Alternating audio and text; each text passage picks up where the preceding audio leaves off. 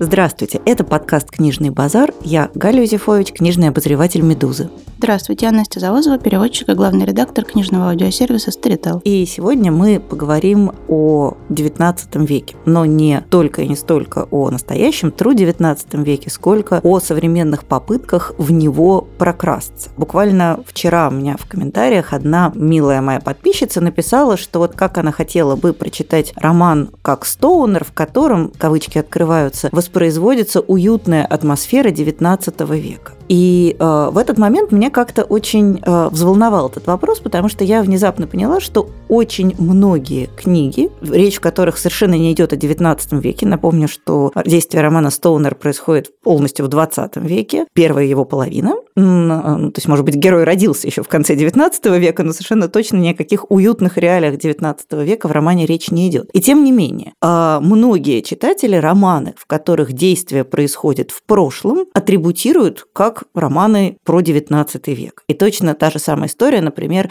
произошла с романом Стюарта Тертона, который называется «Семь смертей Эвелины Хардкасл», который, в котором намеренно нет никаких примет времени, потому что это в сущности фантастический роман, это такая бесконечная временная петля, в которой живут все герои, а, соответственно, это искусственный конструкт, который, если что-то и воспроизводит, то скорее реалии, ну, такого условного аббатства Даунтон. Но в то же время для многих читателей этот роман тоже прочитывается как роман о XIX веке. То есть э, я, когда э, готовилась к этому подкасту, я пришла к выводу, что вот в какой-то момент Москву иронически называли City. Вот э, мне кажется, что XIX век – это такой default century, то есть это такой век по умолчанию. Все, что э, мы не можем ясно атрибутировать по времени, мы относим к XIX веку. Все вообще, любое прошлое, прошлое как таковое, это в первую очередь XIX век. Когда мы говорим в старину, мы имеем в виду не воображаемое средневековье, а тоже вполне воображаемое, но именно XIX век. И, конечно, очень интересно а вообще, почему так сложилось и каким образом именно XIX век оказался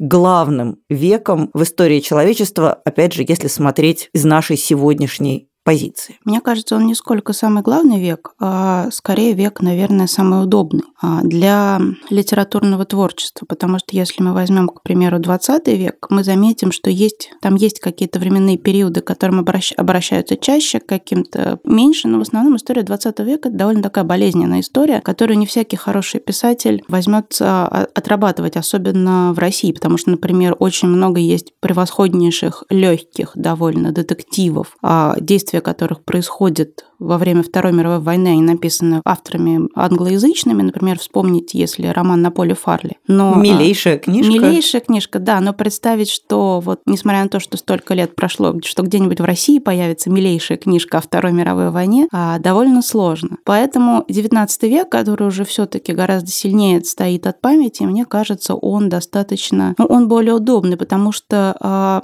плохое там уже посильнее забылось, а то, что было хорошего, оно как-то стало более выпуклым. То есть людям кажется, что вот был какой-то огромный, э, ну вот, э, мне кажется, это началось, по-моему, еще с Акунина у нас, да. что был какой-то вот этот вот золотое условное русское викторианство, когда Акунин сам недавно где-то об этом писал, что вот его первые романы выходили с удивительнейшим э, блербом, где, в общем, было написано что-то вроде «Время, когда преступления совершались с изяществом» или что-то такое. Вот. И кажется, что был какой-то огромный вот этот большой, там, не знаю, царствование Александра Третьего, которое на самом деле длилось, по-моему, 13 лет, если я ничего не путаю. Это такой вот маленький-маленький отрезочек времени, а который даже нам, ну, понятно, что царствование в 13 лет это вообще и вообще ничего. Но а, мне кажется, вот это вот отсутствие а, на этом месте, особенно у нас, какой-то болевой памяти, какой-то травматического ощущения, оно и заставляет нас русскоязычных читателей думать, что туда можно как-то безопасно и безболезненно вернуться. Да, вы, конечно, совершенно правы. Я тоже думала много про Бориса Акунина, который помимо того, что он придумал такой вообще формат классического детектива на русском языке, у нас же на самом деле его не было никогда. У нас не было такой вот традиционной английской модели детектива, которую Акунин к нам, ну, худо-бедно, к нашим родным осинам как-то привил. Но ведь... Вы знаете, я перебью, думаю, боюсь, что может быть и была. Я сейчас очень много читаю писателей, э, писательниц 19 века, я понимаю, сколько очень хорошего, интересного просто вместе с революцией, оно ну, просто исчезло. То есть на, на уровне текстов, тиражей. То есть, на самом деле, в дореволюционной России была огромная, э, огромный пласт развлекательной массовой литературы. Но я боюсь, что мы просто об этом уже не узнаем. Да, ну, в том смысле, что, скорее всего, он реально был, так же, как, я не знаю, в России была своя культура Penny Dreadful, то есть были вот эти копеечные одноразовые ужастики, одноразовые детективы, которые вполне себе существовали, которых просто сейчас они, их можно обнаружить только в архивах. Но э, я имею в виду, что не было вот этой традиции как такого универсального культурного феномена, про который все знают. Не, те, не только те э, люди, которые ходят в российский архив древних актов, или как он там сейчас называется. А, так вот, а, Акунин же действительно придумал эту эпоху, он ее реконструировал. Отчасти она, конечно, еще появляется у нас в кинематографе. То есть, э, например, какой-нибудь, прости господи, сибирский цирюльник Никиты Михалкова, один из худших фильмов, которые я видела в своей жизни. И тем не менее, он тоже весь построен вот вот на этой эстетике хруста французской булки, который кажется достаточно комфортным, безопасным, вы совершенно правы, и достаточно далеким, и, главное, безвозвратно утраченным. То есть это вот такая вот такая земля Леон, такая Атлантида, которая а, от нас далеко, и, соответственно, о ней можно только мечтать. Но мне кажется, что вовсе не только русская литература ищет покоя в этой заводе. Мне кажется, что вообще любой писатель норовит туда нырнуть при каждом удобном случае. Мне в этом смысле, например, очень нравятся некоторые такие неовикторианские фантастические романы, скажем, какие-нибудь «Врата Анубиса» Тима Пауэрса. В принципе, это история про попаданца, про филолога, специалиста по викторианской литературе, который некоторым случайным стечением обстоятельств попадает в викторианскую эпоху. И Конечно же, это такой роман, который отыгрывает все викторианские штампы. То есть там есть страшный предводитель уличных преступников, такой загадочный и зловещий. Там, конечно же, есть, действуют все викторианские поэты, включая Байрона. Там обязательно а, есть такие готические, э, жутковатые викторианские проститутки, без которых, по-моему, уже ни один роман не может нынче существовать. Тим Пауэрс делает это абсолютно а, рефлексивно, и мне кажется, что вот именно этот канон канон, он является для, не только для русского читателя, даже, я бы сказала, не столько для русского читателя, таким абсолютным эталоном комфортного чтения. О, Проститутка. О, принц воров тоже на месте. Ну, слава богу. Газовые фонари, смог, зловоние обязательно. А, ну, значит, все в порядке. Спите жители Багдада. То есть вот этот набор элементов успокоительных оказывается каким-то очень таким эталонным набором кирпичиков. И, соответственно, читатель туда ныряет вслед за писателем, потому что там комфортно. Разговор о книгах продолжится буквально через минуту, после короткой рекламы. Вы любите кофе? А сможете распознать, из какого сорта приготовлен ваш напиток? На самом деле кофе может быть очень разным. На его вкус во многом влияют особенности местности, где выращены ягоды, степень обжарки и способ приготовления. И чтобы разбираться в ароматах и вкусах, нужно больше пробовать и прислушиваться к своим ощущениям. Пробуйте внимательно. Так вы сможете угадывать ноты цветов, фруктов, ягод и другие оттенки вкуса. Возьмите, например, эспрессо из высокогорной арабики темной обжарки Jardin Браво Бразилия, и вы почувствуете вкус с оттенками шоколада и орехов. Или заварите в турке арабику Jardin Эфиопия Эйфория средней обжарки и найдете в чашке сладость спелых фруктов. Коллекции Jardin найдется вкус для каждого. У Jardin 8 видов жареного кофе, молотого и в зернах. А еще есть растворимый кофе и кофе в капсулах. Выберите вкус и формат, который подходит именно вам на сайте jardincoffee.com. я бы сказала, что для писателя бывает слишком комфортно. То есть, например, я недавно читала а, новинку, она, по-моему, у нас вот выходит буквально накануне. А, писатель зовут Пара Кадонал, и книжка называется «Дом в вечерних песках». Я за нее схватилась, потому что она по описанию как раз такая типичная неовикториана. Она начинается с того, что в огромном аристократическом поместье приходит странная девушка, у нее явно какая-то тайна, она поднимается а, на верхний этаж, где она выполняет какую-то очень странную работу для... Жена, жена на чердаке есть? Я волнуюсь. Нет, жена на чердаке чердаке нет, на чердаке, ну, как водится, на чердаке там скрыта другая тайна. И вот эта девушка, она выполняет работу для богатого владельца этого поместья. И, ну, собственно, роман открывается такой сценой. Она выходит, заходит в этот чердак, делает некоторые манипуляции, и потом выясняется, что у нее на, на теле она сама себе вышила некую фразу, и она выпрыгивает из чердака и кончает с собой. Чтобы, значит, когда ее тело нашли, люди прочли эту фразу. Вот. И дальше все развивается в каких-то вот абсолютно... Можно делать чек-лист викторианского романа. Там, значит, есть фонари, есть непременная а, бойкая суфражетка-журналистка, которая хочет, значит, наносить какую-то реальную пользу. А есть такой суровый инспектор, буквально такой диккенсовский, и, не знаю, как какой-нибудь инспектор Батл из Агаты Кристи. А есть юноша с трагической романтической фантастической истории. Есть загадки, пустоши, мрак, поместье и, конечно же, фантастический элемент. И я могу сказать, что, казалось бы, ты берешь уже проверенную такую историю, ставишь все маячки, а она не срабатывает, потому что книжка ужасная. Внутри нет ничего. И мне кажется, вот это вот основная ошибка, когда автор хочет укрыться ах, вот в этом вот 19 прекрасном в домике. веке. В домике он забывает, что в домике надо, ну, не только стены поставить,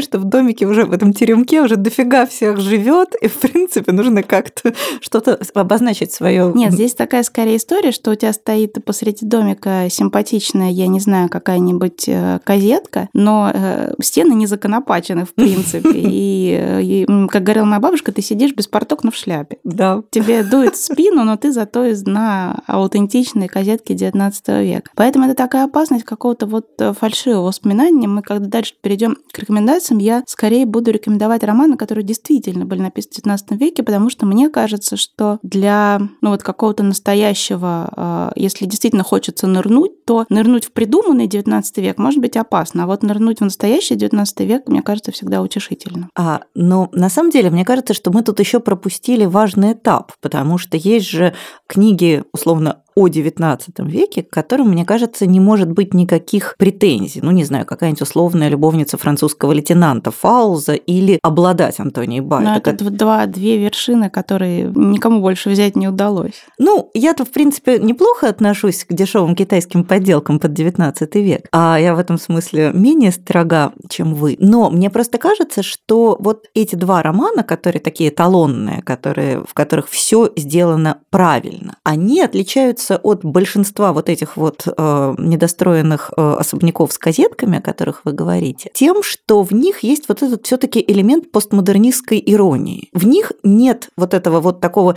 бесхитростного ныряния в XIX век, там есть вот этот элемент э, совершенно прекрасного остранения. Там есть попытка показать, что на самом деле мы другие. Там есть вот это желание провести границу и посмотреть на обитателей XIX века глазами современного человека показать различия. То есть вот мне кажется, я уже много раз упоминала эту замечательную, очень мною любимую книгу Дэвида Лоуэнталя «Прошлая чужая страна», которую, мне кажется, вообще должен прочитать просто любой человек, берущийся говорить о прошлом. Вот эта постмодернистская ирония, которая есть и у Байет, и у Фауза, она как-то смягчает и мотивирует вот этот взгляд назад. А сейчас действительно, мне кажется, мы живем в, тот, в том мире, в котором а, постмодернистская ирония стала практически чем-то неприличным. Я вот не так давно а, вела публичную беседу с очень, мне кажется, талантливым, интересным, молодым современным писателем Алексеем Поляриновым. Мы, мы с ним были абсолютно во всем единодушны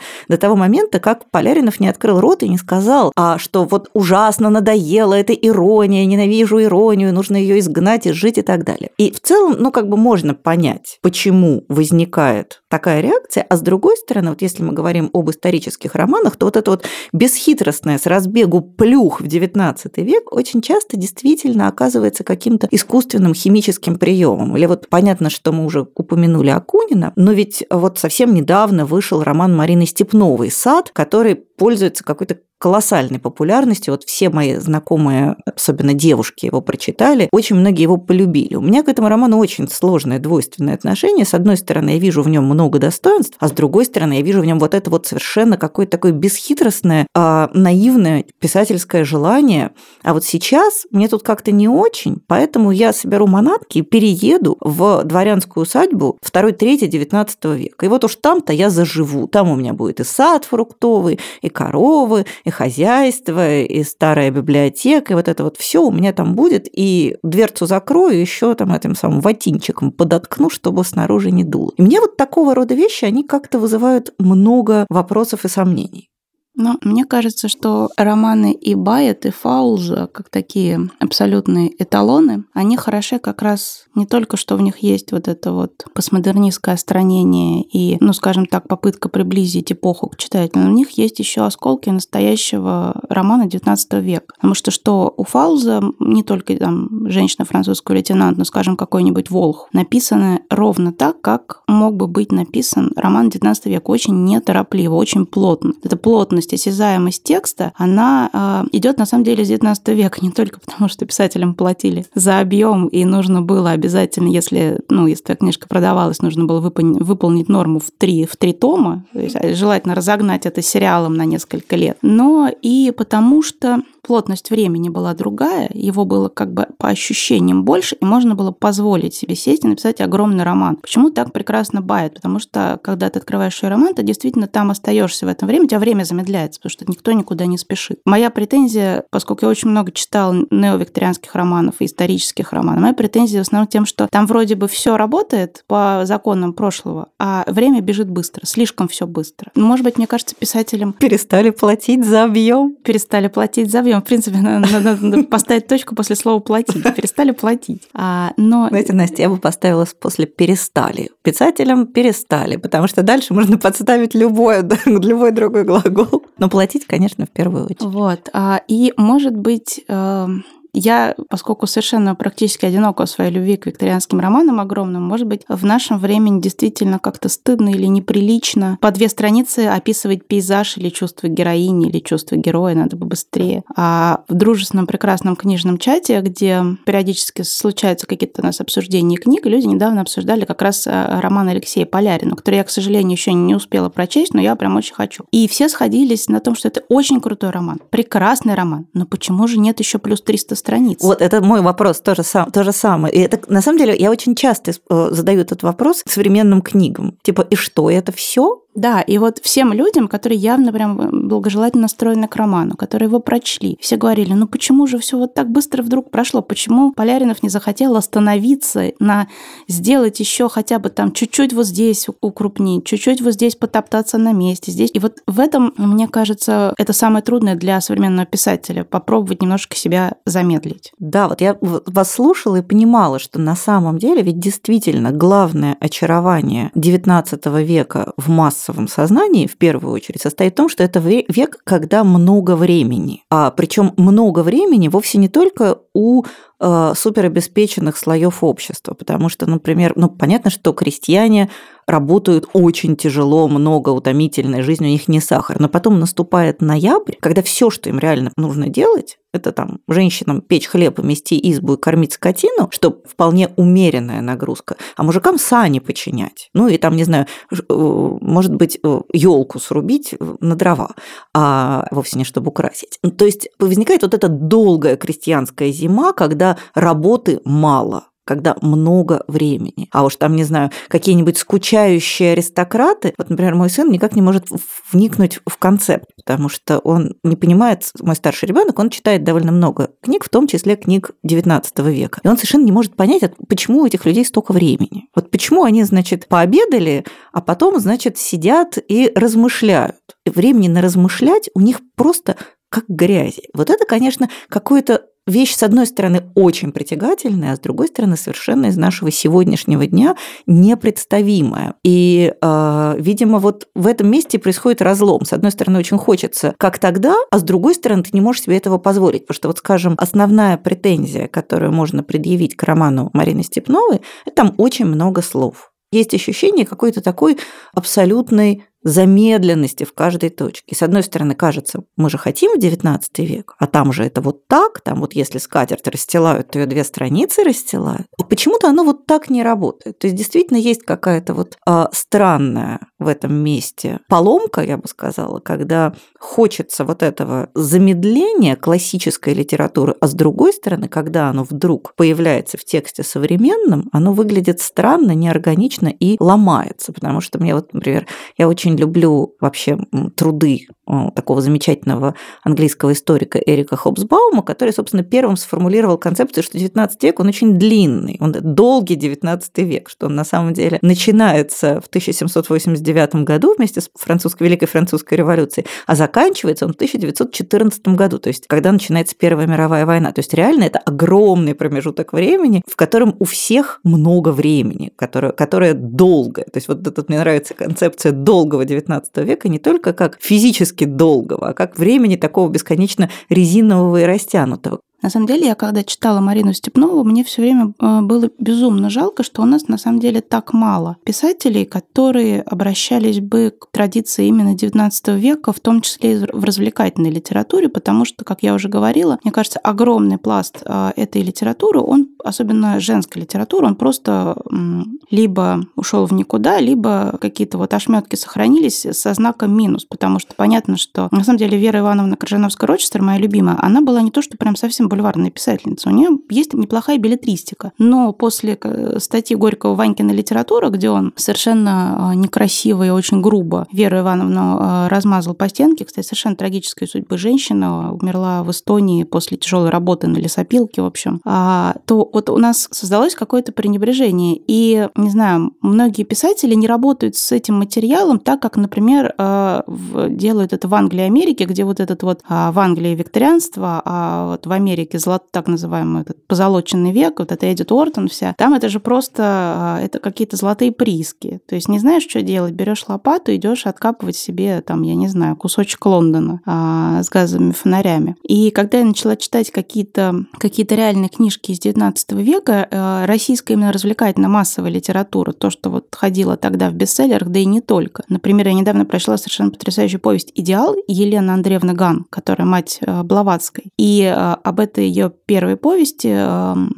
Например, очень э, положительно отозвался Белинский, на минуточку, который, как мы помним, положительно не отзывался примерно ни о ком и никогда. А здесь он прям с какой-то такой очень теплотой и такой восторженностью отозвал. То есть это не то, что был совсем какой-то трэш. А у нас, мне кажется, какое-то впечатление, что есть вот Толстой, есть Достоевский, есть там, я не знаю, Пушкин, Лермонтов, Тургенев. Тургенев. А, ну вот какая-то вот эта школьная программа, а все, что, а все, что ниже, это, я не знаю, какая-то, да, графиня изменившимся лицом. Лидия Чарская, прости господи. Лидия Чарская. Лидия Чарская действительно совершенно какая-то совершенно сахарная, сиропная писательница, но мы сейчас не совершенно не понимаем, что книжки Лидии Чарской, они встроены в огромный контекст, потому что у каждой литераторши XIX века, а особенно если она была более-менее какого-то такого дворянского рода, да и даже не обязательно, у нее обязательно есть книжка воспоминаний, как я училась в Смольном институте. В, Смольном, в условном Смольном институте. И а, Например, если почитать повесть Елизаветы Водовозовой «История одного детства», то мы узнаем, что учеба в Смольном институте это, было, это был на самом деле жесткач. То есть это были вечно голодные, холодные дети, которым там не спали под тонкими одеялами, ели протухшую еду. И, в общем, кто выживал, тот, значит, э, закалялся уже на года. Но очень проблема в том, что очень многие не выживали. Там в лазарете постоянно кто-то лежал и умирал, и чехотка, вот это, это все. такая Дженейр просто пошла. Да, Дженейр, розовый сахарный роман по сравнению сравнение, вот почитайте Елизавету Водовоза, на самом деле мне произвела книга какое-то невероятное впечатление, когда такой думаешь, сейчас я почитаю прекрасного 19 века. А открываешь, и она, значит, пишет, что вот у них была прекрасная семья, отец, они такие были довольно зажиточны, 13 детей, все живы. А и тут в 48 году эпидемия холеры, умирает отец и 8 из, из 13 детей. И остается мать, которая вообще, ну, как бы обычная такая барынька, она ничего не умела делать. И тут ей пришлось, она, ну, она была воспитанница как раз такого института, она закаленная была женщина, ну, ей пришлось э, брать этих пятерых детей и в одиночку поднимать огромное вот это хозяйство. И она его подняла. Правда, все дети покалеченные были в итоге, потому что детство Елизаветы Водовозовой, это, знаете, это такая маленькая жизнь на стероидах. А, например, ее сестру мать выдала за совершеннейшего абьюзера, который ее бил, там, колотил. Саму Елизавету он, например, а, если он ее видел где-то дома, он догонял ее, раздевал и бил ремнем, например. Ну, то есть вот такие истории. Прекрасная, значит, золотой хруст французской булки и хлопанье, хлопанье ремня. А, и там какая-то жесть на жести на самом деле. То есть вы рекомендуете обратиться к этим источникам? Простите? Нет, я, это я на самом деле, да, я как обычно начала и потом свернула. Это я к тому, что, что наш 19 век, он тоже очень богатый. И при желании из него можно сделать не только историю про хруст французской булки, а же при желании из него можно сделать реального, я не знаю, там, Оливера Твиста на современном материале. И такого материала очень много. И мне безумно жалко, что он весь как-то спрятан вот за, не знаю, корнеты бабушки, там... Оболенский. Да, и вот это все лакеи, юнкера и вальсы Шуберта. А там, значит, там просто очень-очень много податливого материала. И, собственно, начала-то я с того, что мне очень жалко, что так мало писателей к нему обращаются. А если обращаются, то получается вот а, почему-то узенькие вот эти 13 лет и такая позолоченная, позолоченная Россия. Ну, ладно, писатели к нему редко обращаются. К нему практически не обращаются читатели. Что... То есть я вот про всех ваших любимцев, Настя, я знаю только от вас. А, потому, при том, что я заканчивала историко-филологический филологический факультет и целый год должна была изучать русскую литературу XIX века. Но дальше Поленьки Сакс, простите, и немного Каролины Павловой в, эту, в это непознанное пространство я а, не погрузилась. То есть действительно это какие-то такие вещи, которые не очевидны не только литераторам, но и просто людям, которые хотели бы что-нибудь почитать. Вот. А теперь, я думаю, мы будем переходить к уже разделу э, рекомендаций, потому что наговорили мы всего довольно много, и, собственно говоря, у нас есть некоторые, даже не то чтобы расхождения в позициях, а скорее некоторые э, разный взгляд на одну и ту же историю. И э, я-то считаю, что вот эти поделухи неовикторианские или псевдовикторианские, или а, вообще не викторианские, а про какой-то другой элемент XIX века, они в целом ничего и бывают прям совсем хороши, если автор вы выбирает какую-то такое пространство, в котором до него никто особо не топтался. И вот я хочу э, именно в качестве примера такого текста порекомендовать роман э, Кейт Мэннинг, который называется «Моя нечестивая жизнь». Это книжка, которая начинается как такой классический викторианский роман, но действие происходит в Америке, но при этом весь канон полностью соблюден. Несчастная девочка из нищей семьи, разлученная с родными, а, растет в ужасных условиях. У нее, значит, мать умирает э, Э, родами и, э, в общем, все, как мы ожидаем. Но дальше события разворачиваются довольно неожиданным способом. Эта девочка, абсолютно дикенсовская такая крошка, которая, по идее, должна добротой своей, человеколюбием, и смирением и кротостью достичь благополучия и прекрасного положения в обществе, она внезапно становится сначала акушеркой, а потом специалистом по абортам и контрацепции. Потому что она, значит, с э, молодых ногтей впитывает понимание, что главная проблема женщин – это нежелаем, нежелательные беременности а и нежелательные роды и что, соответственно, она понимает, насколько несправедлива система, при которой мужчина, вступивший в небрачную связь, ему, в общем, ну, на него посмотрели с неодобрением и погрозили пальчиком.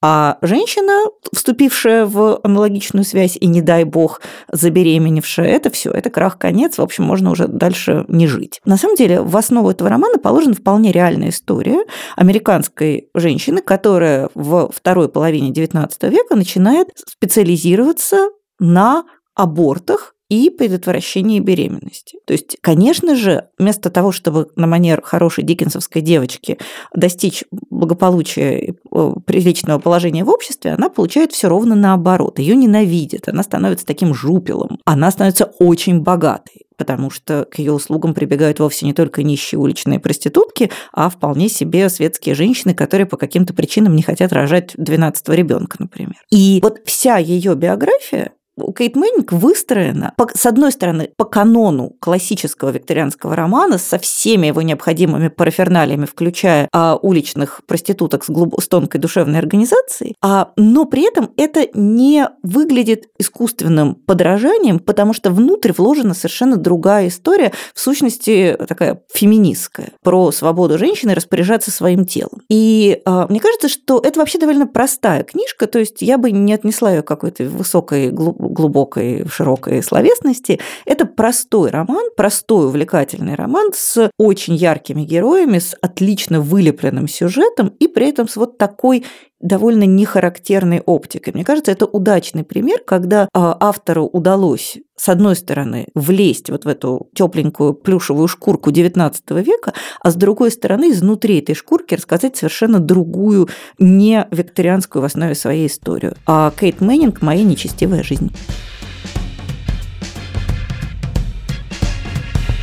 Я как раз буду рассказывать о таких совсем неизвестных развлекательных книжках XIX века для тех, кому хочется э, занырнуть именно в настоящий XIX век. И это будут все книги русских писателей и писательниц. Начну я как раз с Елены Андреевны Ган, которая была совершенно удивительная женщина, современница Лермонтова, мать Блаватской, которую, как мы уже говорили, похвалил Белинский за ее первую повесть. Как раз этой первой повестью была «Идеал». Она опубликовала ее под псевдонимом в одном из литературных журналов. И э, когда я начала читать «Идеал», я поразилась, потому что мы знаем, что значит, в конце 18 в 19 веке была в Англии Джейн Остин, да, но мы не знаем, мне кажется, очень мало знают, что примерно почти такая же Джейн Остин была у нас, потому что стиль э, э, Елены Ган, он местами совершенно напоминает вот эту такую ядовитую остиновскую отточенность. То есть, понятно, там э, в, в повести «Идеал» есть некоторые приметы э, литературной условности того времени, то есть ну, обязательно должны описываться возвышенные чувства героини, героиня должна быть вся такая немножечко э, такая духовная овца,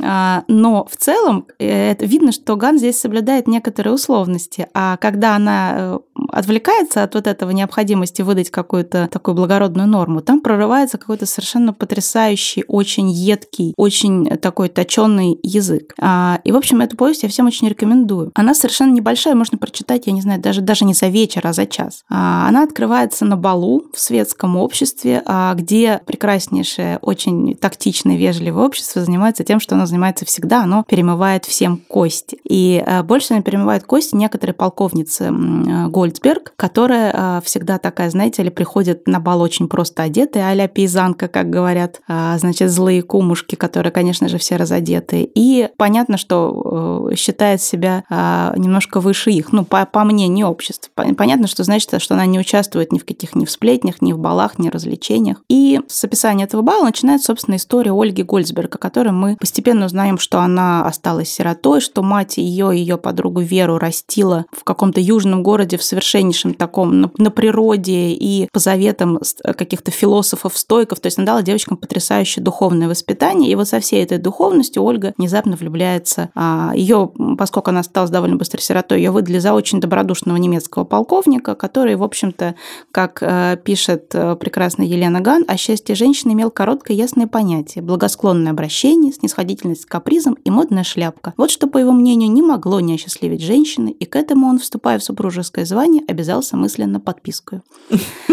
Вот. А, в общем, у нее такая абсолютно нормальная жизнь, но куда душу-то девать, куда девать умище, душу, вот это все, она влюбляется в модного поэта Анатолия. И, собственно, история короткой и небольшой страсти Ольги и Анатолия – это вот история этой повести, которая заканчивается совершенно не так, как мы можем предположить. Понятно, что у нас есть в голове какое-то лекало романа XIX века, где любая страсть заканчивается как? Либо, значит, смертью и трагедией, либо э, браком алтарем. Так вот, э, совершенно потрясающая какая-то вот ценность повести Ган, что здесь совершенно неожиданная развязка, как все заканчивается. В общем, безумно рекомендую. Какая-то прекрасная, очень смешная небольшая повесть. Э, называется «Идеал» и автор Елена Ган.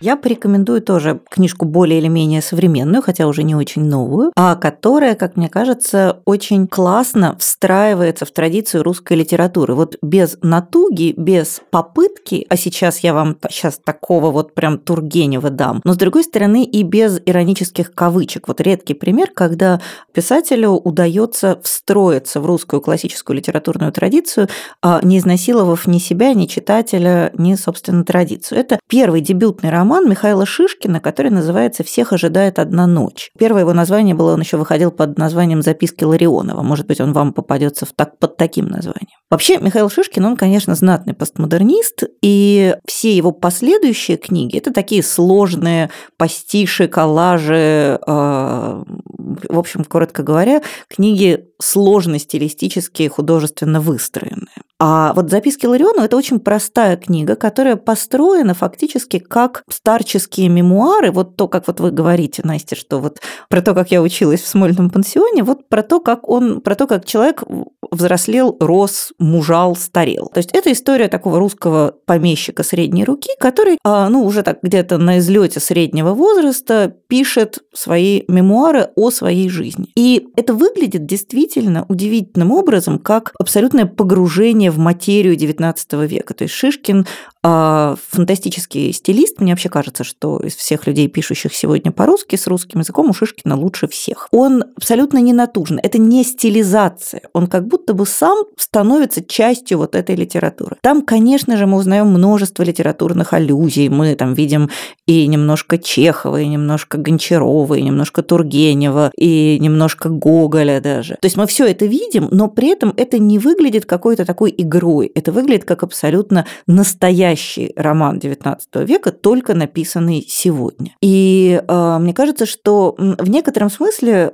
это для меня это, наверное, самый необычный роман Шишкина, и мне очень жаль, что его знают гораздо меньше, чем другие его книги, может быть, тоже замечательные, но другие, то есть если вот хочется такого с одной стороны, относительно нового, написанного недавно, но при этом абсолютно по-настоящему в хорошем смысле слова классического, а отсылающего ко всем образцам XIX века, но при этом их не копирующего, то я очень советую а «Всех ожидает одна ночь» или «Записки Ларионова» Михаила Шишкина.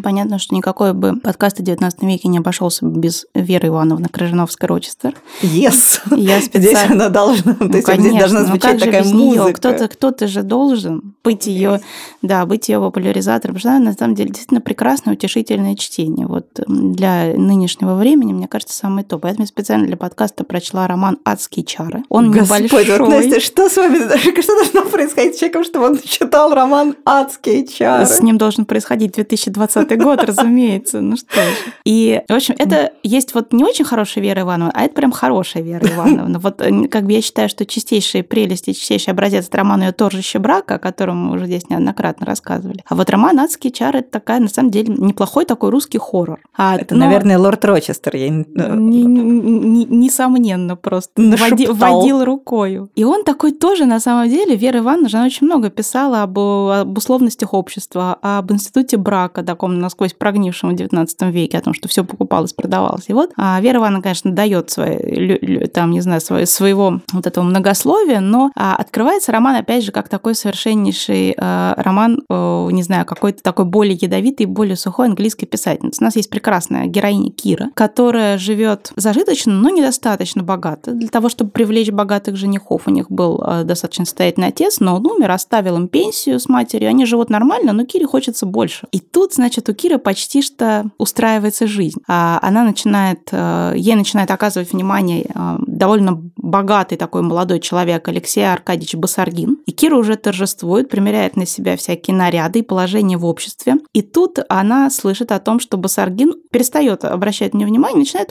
ухаживать за более богатой и такой более выгодной в финансовом плане невестой, дочкой какого-то министра. Вот. И Кира совершенно в расстроенных чувствах приходит домой и думает, господи, кому нужна моя прекраснейшая красота, когда любая баба с толстой мошной может у меня отбить жениха. В общем, она сидит в таком в расстроенных чувствах. Тут приходит к ней горничная Настя, говорит, барышня, что ж вы такая, значит, грустная? Кира ей говорит, ну вот, значит, жених сорвался. И Настя говорит, да у меня же есть средства, поехали на кладбище, там, значит, одна бабка принимает. Ведьма Маленин. Она с кем хочешь, кого хочешь, приворожит, обвенчает, все, будет твой. Ну и Кира такая, ну, как бы, а что делать-то? Не отдавать же Басаргина богатой, богатой дочке. Короче, они идут на это кладбище, к этой ведьме отдают ей денег, и она там реально устраивает адскую свадьбу. То есть там Кира падает в обморок, ей видится, значит, чертик, и при, приходит бледный этот Басаргин, с которым они там посреди ночи венчаются, она обнаруживает потом на пальце его кольцо. Вот. И, в общем, вот это вот завязка этой истории. Потом, конечно же, понятно, что любая какая-то сделка с дьяволом, она не приносит ничего хорошего. И роман это, в общем-то, то, как Кира расхлебывала потом вот эта вот история. Там понятно, что бесконечно то и дело кто-то борется с демонами, призывает демонов, потом в конце романа они едут там к волшебному черкесу, который только он может спасти. В общем, это такой на самом деле невероятный русский хоррор с элементами, знаете, такого брачного романа, потому что Кира, она как-то вот у нее есть некоторые зациклены на том, чтобы составить хорошую партию. Там одним Бусаргиным, такой небольшой спойлер, она не ограничилась. А, и, в общем, это тоже такая прекрасная совершенно история. Вот для тех, кто хочет э, почитать, немножко отвлечься и посчитать, что это такое, что, может быть, он сам бы никогда не выбрал, я всегда рекомендую Веру Ивановну. И вот не её... подведет? Да не подведет. Роман «Адские чары» прям очень хорош.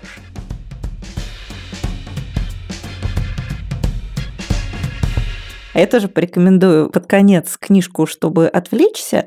Это тоже образец э, такой постмодернистской игры с XIX веком, который, знаю, Настя, вы не очень любите, а я очень люблю. Это роман испанского писателя Феликса Пальма. У него есть трилогия, которая называется «Три части». Первая называется «Карта времени», вторая «Карта неба», а третья «Карта хаоса». Это трилогия романов, которые вот для меня, они работают примерно как комиксы Марвел. То есть это вот такое, где все летает, взрывается, очень все красиво, весело, увлекательно. На каждой странице то зверь, то птица, то есть какие-то э, приключения, происшествия и так далее, и в которых при этом очень как-то так мило, бережно, иронично законсервирована, засахарена английская литература рубежа 19-20 веков. Ну, в принципе, еще скорее 19 века. Главный герой там Герберт Уэллс, э, который оказывается вовлечен в сюжеты, так или иначе пересекающиеся с сюжетами его собственных книг. И это, как мне кажется, очень легкое чтение. Действительно. То есть это вот книжка, которая все три книжки, я больше всего люблю, люблю первую и третью, хотя вторая, в общем, тоже хорошая. Прелесть состоит в том, что первую надо читать первой, а читать дальше вторую или третью совершенно неважно, они как бы такие взаимодополняющие. Так вот, это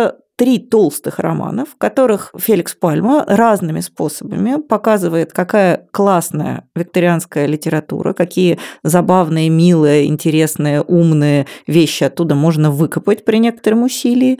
А, и в то же время все это абсолютно не всерьез. То есть мне кажется, что это такой отличный игровой текст, который, а, вот он, не знаю, как компьютерная игра, как блокбастер. Там нет никаких глубинных смыслов, но эта книга наполненная очень каким-то хорошим отношением к читателю читателю. Там автор все время озабочен тем, чтобы читателю было интересно. И понятно, что все его декорации, которые он строит вот этой викторианской Англии, они абсолютно картонные. Это картонная викторианская Англия. Он сам этого абсолютно не скрывает. И в то же время, мне кажется, что вот в, этом, в этих абсолютно картонных декорациях, в этом искусственном, ненастоящем, насквозь ненастоящем мире, он ухитряется рассказывать удивительно увлекательные, занимательные, живые истории, которые, вот, на мой взгляд, для, опять же, 2020 года проканают не хуже адских чар, потому что э, смотреть, наблюдать за путешествиями во времени, нашествием марсиан, э, и все это в таких больших, ярких, веселых, жирных кавычках постмодернистских, мне кажется, это большое удовольствие и э, утешение. Так что если вы еще э, под моим влиянием или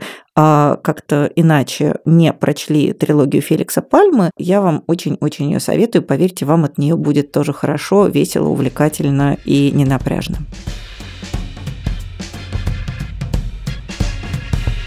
Я хочу порекомендовать, опять же, небольшую повесть, написанную в конце XIX века а, русским писателем Евгением Андреевичем Сальесом де Турнемиром. Господи, где они брали вот эти свои прекрасные имена? Где-где в XIX веке? Сейчас такого не делают. Винтаж. Винтаж, абсолютно. Книжка называется «Крутоярская царевна». И это исторический роман, потому что действие в нем происходит на несколько веков ранее. И это совершеннейшая на самом деле а, история такая, которую мы знаем по литературе других стран. Это история о том, как три разных партии опекунов борются за наследство а, юной 16-летней овцеобразной наследницы.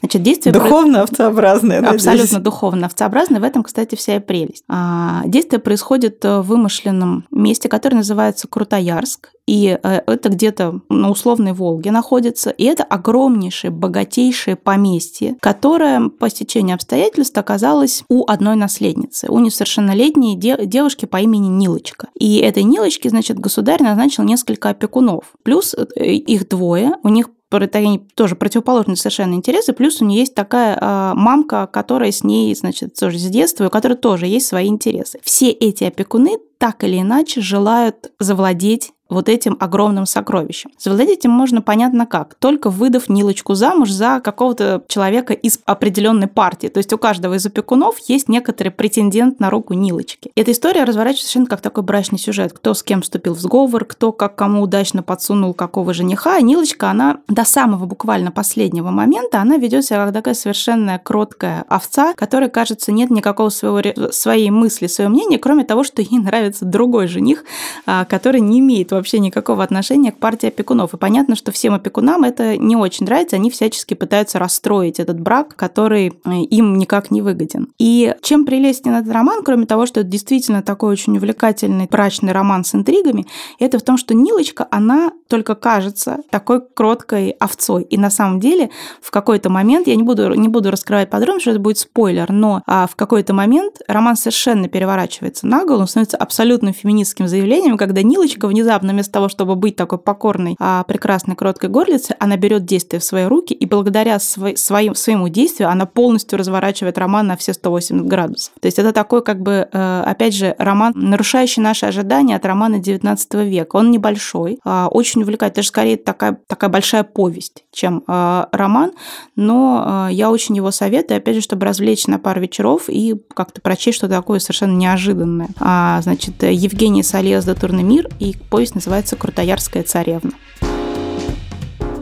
Ну что ж, на этом мы на сегодня заканчиваем наш разговор о настоящих и поддельных книгах XIX века. А в следующий раз мы поговорим еще об одной какой-то, как нам кажется, довольно заметной тенденции сегодняшней литературы, а именно о страшно возросшем количестве романов, адресатом которых мыслится взрослый читатель, но в которых при этом речь идет о героях-детях или о э, событиях, относящихся к времени детства. Так что в следующий раз мы поговорим об инфантильном нормальной, условно говоря, взрослой литературе. А на сегодня мы с вами прощаемся. Я Галя Юзефович, до свидания. Я Настя Солодова, пока.